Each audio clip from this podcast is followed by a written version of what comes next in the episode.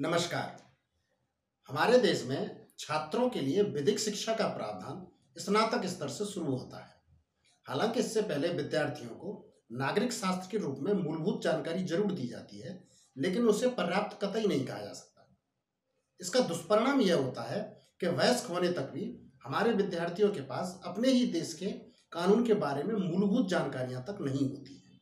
जब यही बच्चे एक नागरिक के रूप में कोई कानूनी मदद लेने के लिए किसी पुलिस थाना या अदालत में पहुँचते हैं तो इन्हें कानूनी प्रक्रिया, अपने संवैधानिक दायरे, कर्तव्यों और यहाँ तक कि खुद के अधिकारों के बारे में भी बहुत कम जानकारी होती है। इसका परिणाम उनके शोषण के रूप में सामने आता है और इसी शोषण से भ्रष्टाचार का पहला आधार भी बनता है। देश में शिक्षा के मॉडल को अगले पायदान पर ले जाने का दावा करने वाली नरेंद्र मोदी सरकार की नई शिक्षा नीति में भी बात नागरिक शास्त्र से आगे नहीं बढ़ पाती तो सवाल फिर यह उठता है कि आखिर क्यों प्राथमिक शिक्षा स्तर से ही छात्रों को विस्तृत विधिक जानकारी देने की ज़रूरत नहीं समझी जाती है? और ये इंतज़ाम क्यों नहीं किए जाते हैं कि आठवीं कक्षा तक आते आते हमारे विद्यार्थी देश के कानून को, अपने अधिकारों को और कर्तव्यों के बारे में भली भांति समझने लगे? ऐसे ही कई सवालों और देश में मौजूदा वैधानिक शिक्षा के स्वरूप पर बातचीत करने के लिए आज हमारे साथ हैं अधिवक्ता और विधिक मामलों के जानकार Amitabh Nihar Amitabh ji media Bharti dot net में आपका स्वागत है। थैंक यू धन्यवाद। बच्चों के लिए विधिक शिक्षा आप कितना ज़रूरी मानते हैं? देखिए जो आज के बच्चे हैं वो 18 साल की एज में वोट देते हैं। वही कल के नागरिक भी होंगे। तो विधिक शिक्षा बच्चों के लिए इस देश के नागरिकों के लिए बल्कि किसी भी देश के नागरिकों के लिए बहुत ज़्यादा इम्पोर्टेंट हम ज़िंदगी में चाहे मीडिया आज देखिए लॉयर्स का रोल जो मीडिया में है, बहुत स्पेशलाइज्ड है।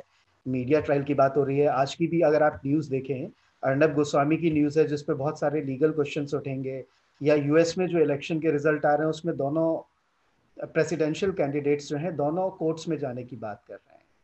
हम बिज़नेस की बात करें हम समाज की बात करें हम अपने अधिकारों की बात करें हम अपनी रिस्पॉन्सिबिलिटी की बात करें हम कोर्ट के डिसीजंस का पॉलिटिसाइजेशन देखें, या फिर हम पब्लिक पॉलिसी को लीगल इश्यूज़ में इन्वॉल्व होते देखें, हम लोगों को हर किसी को कानून की बेसिक जानकारी, बुनियादी जानकारी होना बहुत बहुत ज़रूरी है।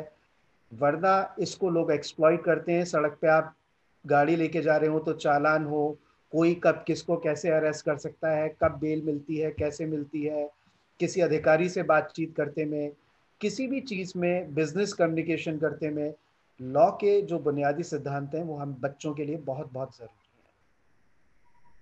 दरअसल हमारे यहाँ प्राथमिक और जो माध्यमिक विद्यार्थियों के लिए जो विधिक शिक्षा देने की बात की जाती है तो उन कक्षाओं में उनकी बात जो है नागरिक शास्त्र से आगे नहीं पहुँच पाती नागरिक शास्त्र में कुछ बेसिक इन्फॉर्मेशन उनको ज़रूर सिखा दी जाती है। बेसिक विधायिका के बारे में, कार्यपालिका के बारे में इतना ज़रूर बता दिया जाता है। लेकिन इसके ऊपर जो सामान्य जीवन में जिन चीज़ों की ज़रूरत पड़ती है जैसे कहें, उदाहरण के लिए थाना कहें, अदालत कहें, जब उनको इन सब चीज़ों का सामना करना पड़ता तो वहाँ वो जानकारी उनके लिए लगभग शून्य है। आपको क्या वजह लगती है कि हमारे देश में ये संविधान जब भी बना और उसके बाद सत्तर साल बीते क्यों ये नहीं सोचा गया कि इस चीज़ को प्राथमिक विद्यालय से और माध्यमिक विद्यालय से आगे बढ़ाकर थोड़ी सी और उनको विस्तृत जानकारी दी जाए ताकि वो एक अच्छे नागरिक बन के निकले। आप बिल्कुल ठीक कह रहे हैं। सत्तर साल हो गए और बहुत ज़्यादा स्कूलों में प्राथमिक और माध्यमिक शिक्षा की मैं बात करूँगा। बहुत ज़्यादा लीगल एजुकेशन या प्री लॉ इसको मैं बोलूँगा। इवन ग्यारहवीं, बारहवीं में भी लॉ के बारे में बहुत ज़्यादा नहीं पढ़ाते। 2013 में ज़रूर सीबीएसई e ने लीगल स्टडीज़ की शुरुआत करी, जिसको मैं प्री लॉ ही कहना चाहूँगा। लेकिन हमें समझना होगा कि इसमें बहुत सारी चीज़ें हैं जो कि इस चीज़ को बहुत ज़्यादा आगे नहीं बढ़ा पाई। लीगल स्टडीज़ को बहुत ज़्यादा स्कूल के लेवल पे या ग्यारहवीं, बारहवीं के लेवल पे नहीं बढ़ा पाई। उसका एक सबसे बड़ा रीज़न है कि जो हमारा समाज है, जिस तरीके से वकीलों को, वकालत को देखता है, वो बहुत ज़्यादा अच्छा नहीं था। धीरे धीरे इसमें काफ़ी चेंजेस आ रहे हैं। आज की डेट में अगर आप देखें तो जो क्लैट है कंबाइंड लॉ एजुके लॉ एप्टीट्यूड टेस्ट है उसमें जो स्टूडेंट्स आ रहे हैं जो क्रीम स्टूडेंट्स हैं ब्राइट स्टूडेंट हैं बहुत ज़्यादा अब लीगल फ़ील्ड में आ रहे हैं। Political hmm. साइंस और लॉ में अगर हम देखें तो काफ़ी उसमें ओवरलैप है। इवन अगर आप वेस्टर्न कंट्रीज़ में भी देखें तो लॉ कॉलेजेस में ऐसा नहीं कह रहा कि लॉ कॉलेजेस में पॉलिटिकल साइंस का होना ज़रूरी है लेकिन वो प्रेफर करते हैं कि स्टूडेंट्स पॉलिटिकल साइंस के अपने लॉ कॉलेजेस लॉ स्कूल्स में जाएँ। 2013 में इसकी शुरुआत हुई है और जो अभी हमारी नेशनल एजुकेशन पॉलिसी आई है, इसमें लीगल स्टडीज़ ग्यारहवीं और बारहवीं के लिए की फोकस एरिया रहेगा ही रहेगा। तो सरकार जो है काफ़ी पॉजिटिव इसमें कदम उठा रही है और अगर आप प्रोफेशनली भी देखें, आज की डेट में बच्चा सेवेंथ एट्थ में ही जान जाता है उसको आगे चल के क्या करना है? हम्म। काफ़ी बच्चे फोकस्ड होते हैं कि इंजीनियरिंग करना है मेडिसिन करना है हमें अपना बिज़नेस करना है चार्टर्ड अकाउंटेंट बनना है कंपनी सेक्रेटरी बनना है। तो उसके लिए बहुत ज़रूरी है कि स्कूल लेवल पे ही स्कूल्स इसकी काउंसलिंग करवाएँ काफ़ी स्कूल करवा भी रहे हैं और बच्चे को शुरुआती से शुरुआत से लॉ के लिए भी प्रिपेयर करें। देखिए लॉ और प्री लॉ आपने आपने नई शिक्षा नीति की बात की इस इस पे अभी हम विचार करेंगे। इससे पहले ये थोड़ा ज़रूरी हो जाता है कि अब मोदी सरकार के कार्यकाल को छह साल को छोड़ देते हैं। इससे पहले वाले जो पैंसठ, सत्तर साल जो हुई है, जिसमें ये हम नहीं कर पाए, इससे आज की स्थिति में हमारे समाज को कितना नफा या नुकसान हो रहा है? देखिए, अगर हम समाज के नफा या नुकसान की बात करें और अगर हम सत्तर साल की बात करें तो जो शुरुआत हमारी आज़ादी के आंदोलन की हुई थी, वो सारे के सारे जनरली मैं बोलूँगा मेजोरिटी जो थे इंटेलेक्चुअल लीडर्स या सोशल लीडर्स थे, सभी ज़्यादातर लोग लॉयर्स थे। तो समाज में जो इंटेलेक्चुअल लीडरशिप आती है, वो लॉयर से ही आती है और इस बात को कोई भी इनकार नहीं कर सकता कि अगर हमारे समाज में क्वालिटी लॉयर्स नहीं होंगे तो उसका प्रभाव समाज के ऊपर नेगेटिव पड़ना बिल्कुल तय है।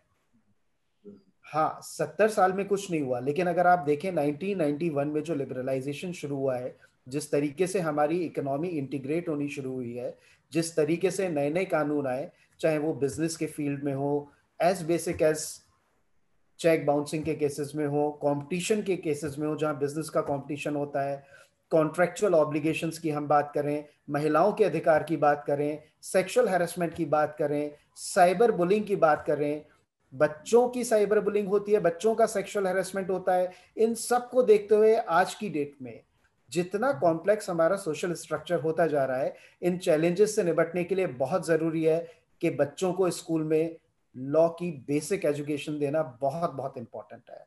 वरना ये बच्चों के प्लीज़ प्लीज़ आपने आपने नई शिक्षा नीति की बात की।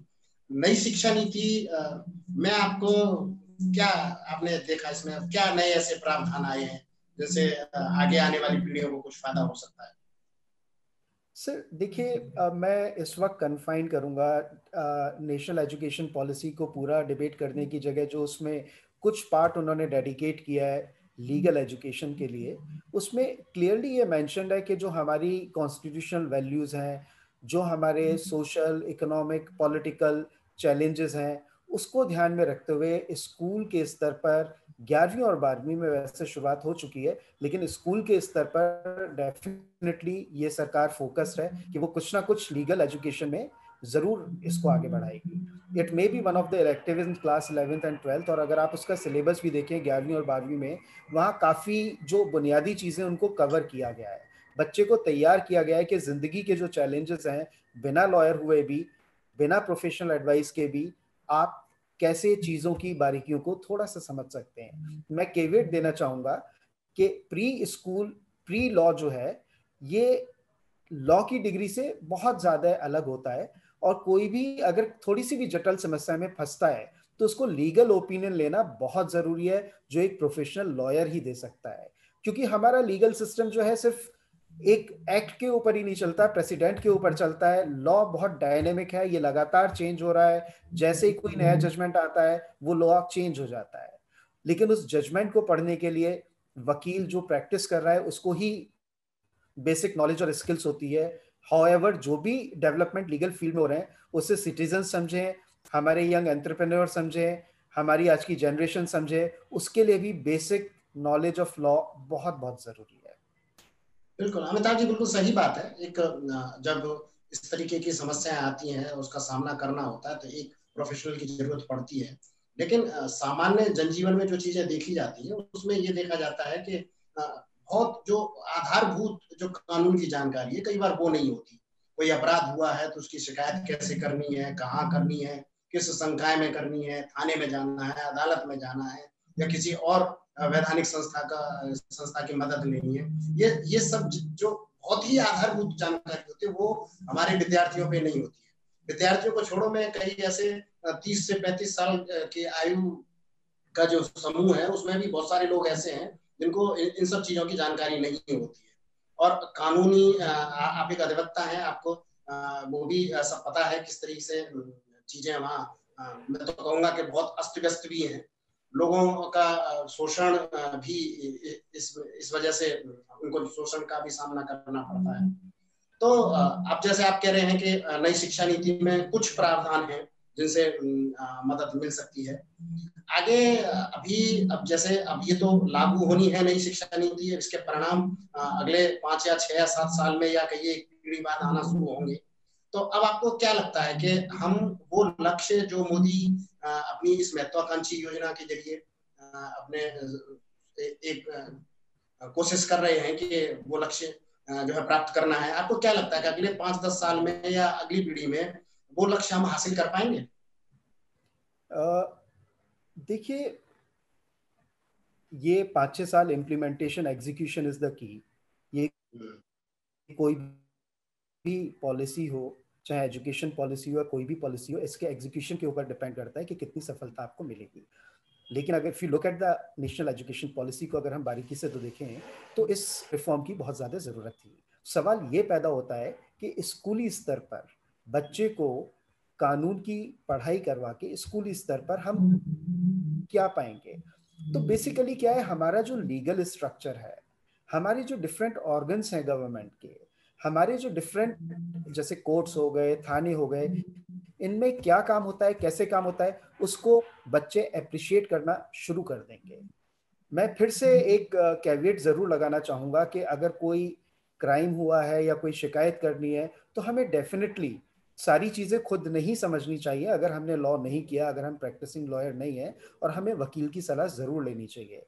लेकिन लीगल सिस्टम को लॉयर्स को जजेस को उनके जजमेंट को पुलिस वाले अगर बिहेव करते हैं अरेस्ट कर सकते हैं नहीं कर सकते बेल इमिजिएटली हो सकती है नहीं हो सकती इन सब चीज़ों को समझने के लिए और अप्रिशिएट करने के लिए बच्चों को बुनियादी लॉ की शिक्षा देना बहुत ज़रूरी है। वरना आदमी जो है लीगल सिस्टम को क्रिटिसाइज करना शुरू कर देता है।